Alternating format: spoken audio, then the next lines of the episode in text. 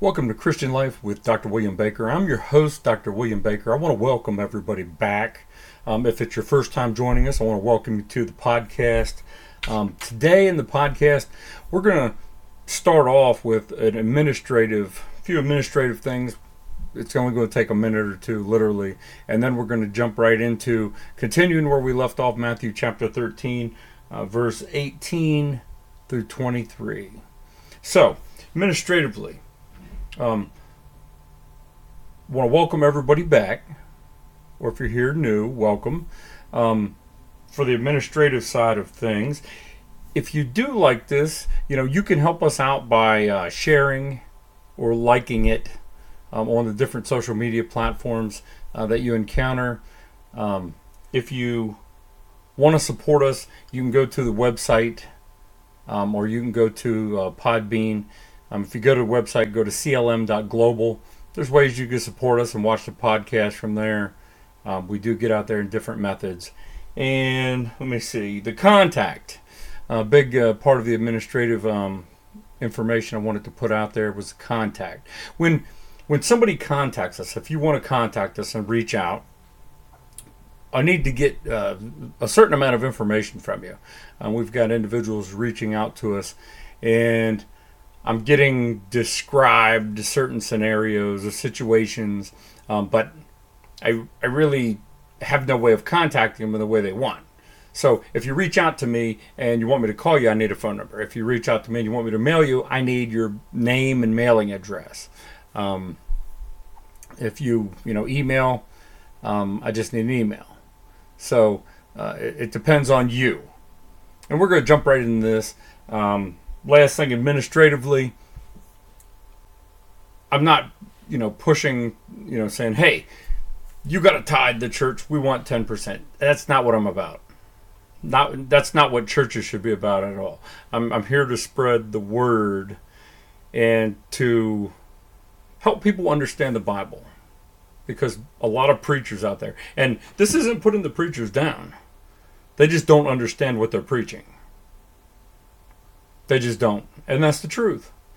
Um, or it's they've got one myopic uh, view of it, and uh, they're very limited in what they understand.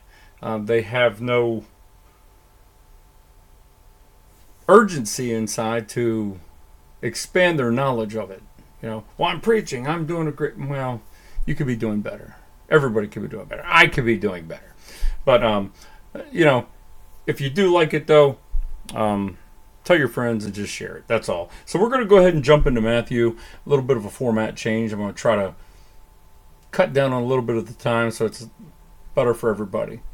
Um, and this is the parable of the sower explained. Um, the last couple times we talked about the parable of the sower, Jesus talking to his disciples, and they asked why he taught in parables, and he kind of explain that. And I explained that a little bit last time, but this uh, goes into, uh, you know, it's got a section here in Matthew chapter 13, uh, verse 18, 23. It explains that. And I'm going to read through this and then break it down.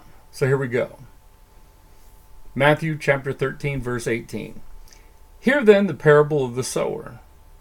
When anyone hears the word of the kingdom and does not understand it, the evil one comes and snatches away what has been sown in his heart. This is what was sown along the path. As for what was sown on rocky ground, this is the one who hears the word and immediately receives it with joy. Yet he has no root in himself, but endures for a while. And when tribulation or persecution arises on account of the word, immediately he falls away.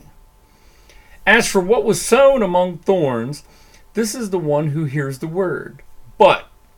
The cares of the world and the deceitfulness of riches choke the word, and it proves unfruitful. As for what was sown on good soil, this is the one who hears the word and understands it. He indeed bears fruit and yields, in one case, a hundredfold, in another sixty, and in another thirty. Now, what does all this mean? And like I always do, we read it. Now I'm going to go back and I'm going to break it down. So let's go to Matthew 13, verse 18. Hear then the parable of the sower. When anyone hears the word of the kingdom and does not understand it, the evil one comes and snatches away what's been sown in his heart. So, when you hear about the kingdom of heaven and Jesus, the Son of God, and God, the Holy Spirit, and you don't understand it, the evil one comes and snatches it away. You know, it's sown in your heart, but it's snatched away. It, it's telling you they, they snatch it away. And, and it tells you how it was snatched away. This is what was sown along the path. So, as for what was sown on rocky ground, so you've got a path. And it's telling you you know, in that front section there, and and because it's differentiating that you've got a you got a path. It might not be rocky because that's separated. It might not be, um, you know, have to deal with thorns. Then you've got competition, and it's but it's not good soil either. It's packed down a little bit. That path has been compressed, compact. It's a little bit harder. Roots aren't necessarily going to grow. You know, animals are going to come eat the seeds. They're not going to take root. It's trampled. It's not going to grow. It's just not going to grow. It's going to die. And then, you know, when we get into that rocky ground, which is the next type of soil for the seed. As for what was sown on rocky ground, this is the one who hears the word and immediately receives it with joy. Yet he has no root in himself, but endures it for a while, and when tribulation or persecution arises on account of the word, he, immediately he falls away. So, when you're thinking about the path, you're going down the path and you've got it, and you know, you're going down this path. You're leaving everything behind. You're going down this path. Some seeds are going to fall out you're gonna you gotta think about it for a while, but then you're gonna forget about it because the path is continuous. But on the rocky ground, if a seed's on a rock, we know that seeds can take and grow on rocks, but the roots spread out. They don't take and, and develop a deep root system. They sprout, they're thin. So it may, something may grow big and look big and strong, but if the wind blows, it's it's it's very fragile. It'll fall over. It's, it's not going to, you know, be plentiful and live very long because of the rocks. And it tells you here, you receive it with joy. You're happy. But because of the rocks, it doesn't take root. And it stays there for a while. But when you start to get persecuted, what do you do? Because of the word, because you're a Christian, or you want to hear that word, and, and you start to get persecuted, you back off from it. Well, that's the rocky ground. It can't take hold. You you are not letting it in the proper way. You're not really hearing and seeing and, and taking it to heart. You, I like the idea of being Christian, but maybe it's a little too difficult. Well, that's just convenient. There's other reasons. There's other worldly reasons. And then it says, As for what was sown among thorns, this is the one who hears the word, but the cares of the world and the deceitfulness of riches choke the word, and it proves unfruitful. So when you, when you think about something being planted and there's thorns around it, you know, it's got competition. When you think about a farmer who plants seeds, and if they don't take care of the land, the weeds, the grasses, the other th- vegetation can go in there and take the limited resources for that seed. And it might not grow. It needs to be nurtured, and it won't grow in that because the others already there. They've got a root system. It's not easy as it is to grow that seed. But as for what was sown on good soil, this is the one who hears the word and understands it. Okay? So you've got the seed growing in good soil. So good soil is it's it's gonna it's gonna grow those roots. The roots are gonna take hold and strengthen. You know, it's getting the sun it needs to grow. It's getting the water it needs to grow. The nutrients from the soil. And he indeed bears fruit and yields. And in one case, a hundredfold, and another, 60, and another, 30. Well, when we're talking about fruit here, we're talking about fruit of the Spirit. Now, when Jesus died on the cross, he was back, you know, for a short while before he ascended to heaven. And you've got Jesus the Son, God the Father, and the Holy Spirit. Now, when Jesus was here, he was in human form. And he was limited in, in the human flesh he was in to his limitations. He had, you know, um, fences. I don't want to say fences to keep people out, but you know, there were there was certainly delineation areas. You know, he could hear so much, he could see so much, he could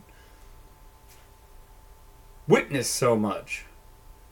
It wasn't like he could be everywhere at one time when he was in the human form. Now, when he rose to heaven, he, he's always going to be here with us. And the, that is why we have the Holy Spirit. The Holy Spirit is with us and it's everywhere. And with the Holy Spirit, it allows us to grow the fruit of the Spirit. Now, these fruit of the Spirit are what we need to focus on to be good Christians.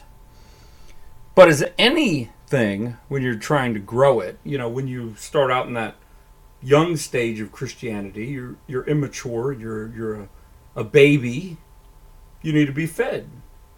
And then as you become a toddler and you grow out of that and you become a young teen and you grow into a young adult, there's different stages of Christianity. And along that path, you will mature. But you've got to be fed. You've got to have the right amount of sunlight. A farmer knows how to grow his crops. We need to nurture and grow the fruit of the Spirit in our heart. That's how we're going to be mature Christians. We've got to grow that fruit. We can't without it.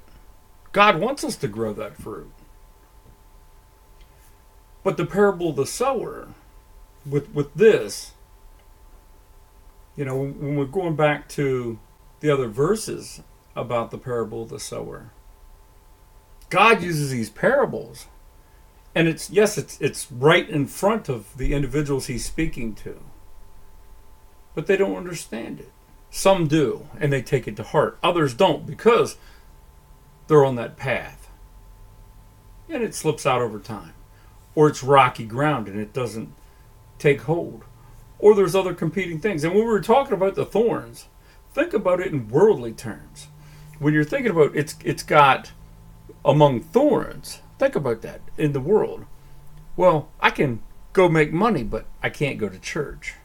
All my sports team's playing, but I can't go to church or read the Bible.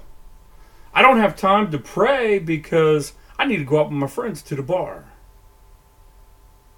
hmm, I'm I, I can't have dedicated prayer time because that woman looks good or that man looks good. And we're going to go sex it up. So God gives you that choice, but you have to make that choice. Are you going to choose God? And He's making you make that choice. Because if you don't choose God, you've already chose other. You're a Christian or you're not. And if you watch my podcast, you know I say probably 90 some percent of the people that say they're Christian are not. They're not for God, they're for themselves and the worldly pleasures and what they can achieve. It's difficult to be a Christian it's not difficult, but there's certain things you have to do. You have to give up some worldly things. It doesn't mean you give away everything and you have nothing. but it's a way of life. And people don't want to live that way. Look at the prosecution of Christians around the world. So that's the parable of the sower. Got to let that seed grow and germinate, and, and you got to feed it and water it and nurture it. Give it some Miracle-Gro, you know? Well, that's a miracle, isn't it? God, Jesus, the big miracle, the Paschal Lamb, the possibility of salvation if you accept Him as your Lord and Savior. So that's what I wanted to talk about this week. I hope everybody has enjoyed that. Um, little bit of a shift in uh, how we're doing the programs. And as always, if you need to reach out and, and contact someone, you can reach out and contact me through info at clm.global. Send me an email. Um, if you go to clm.global, there is a contact form there you can fill out. There is an address. You can send me a letter if you want to send me a letter. You can go to Podbean and look for Christian Life with Dr. William Baker and fill out the contact form and reach out to me. We're on YouTube, Twitter, and Facebook. So if you're out there on social media and you like this, please let people know, pass it on. I'm explaining the word of the Bible. I could preach too, but it's important to understand the word of the Bible. There's a lot of people out there who preach and don't don't teach the Bible. They say, well, you've got to take Bible study classes.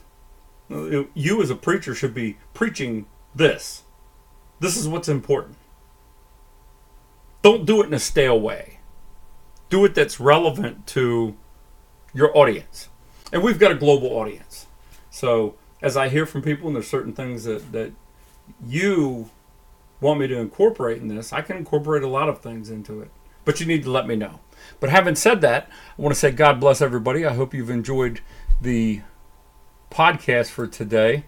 And as always, this has been Christian Life with Dr. William Baker. God bless.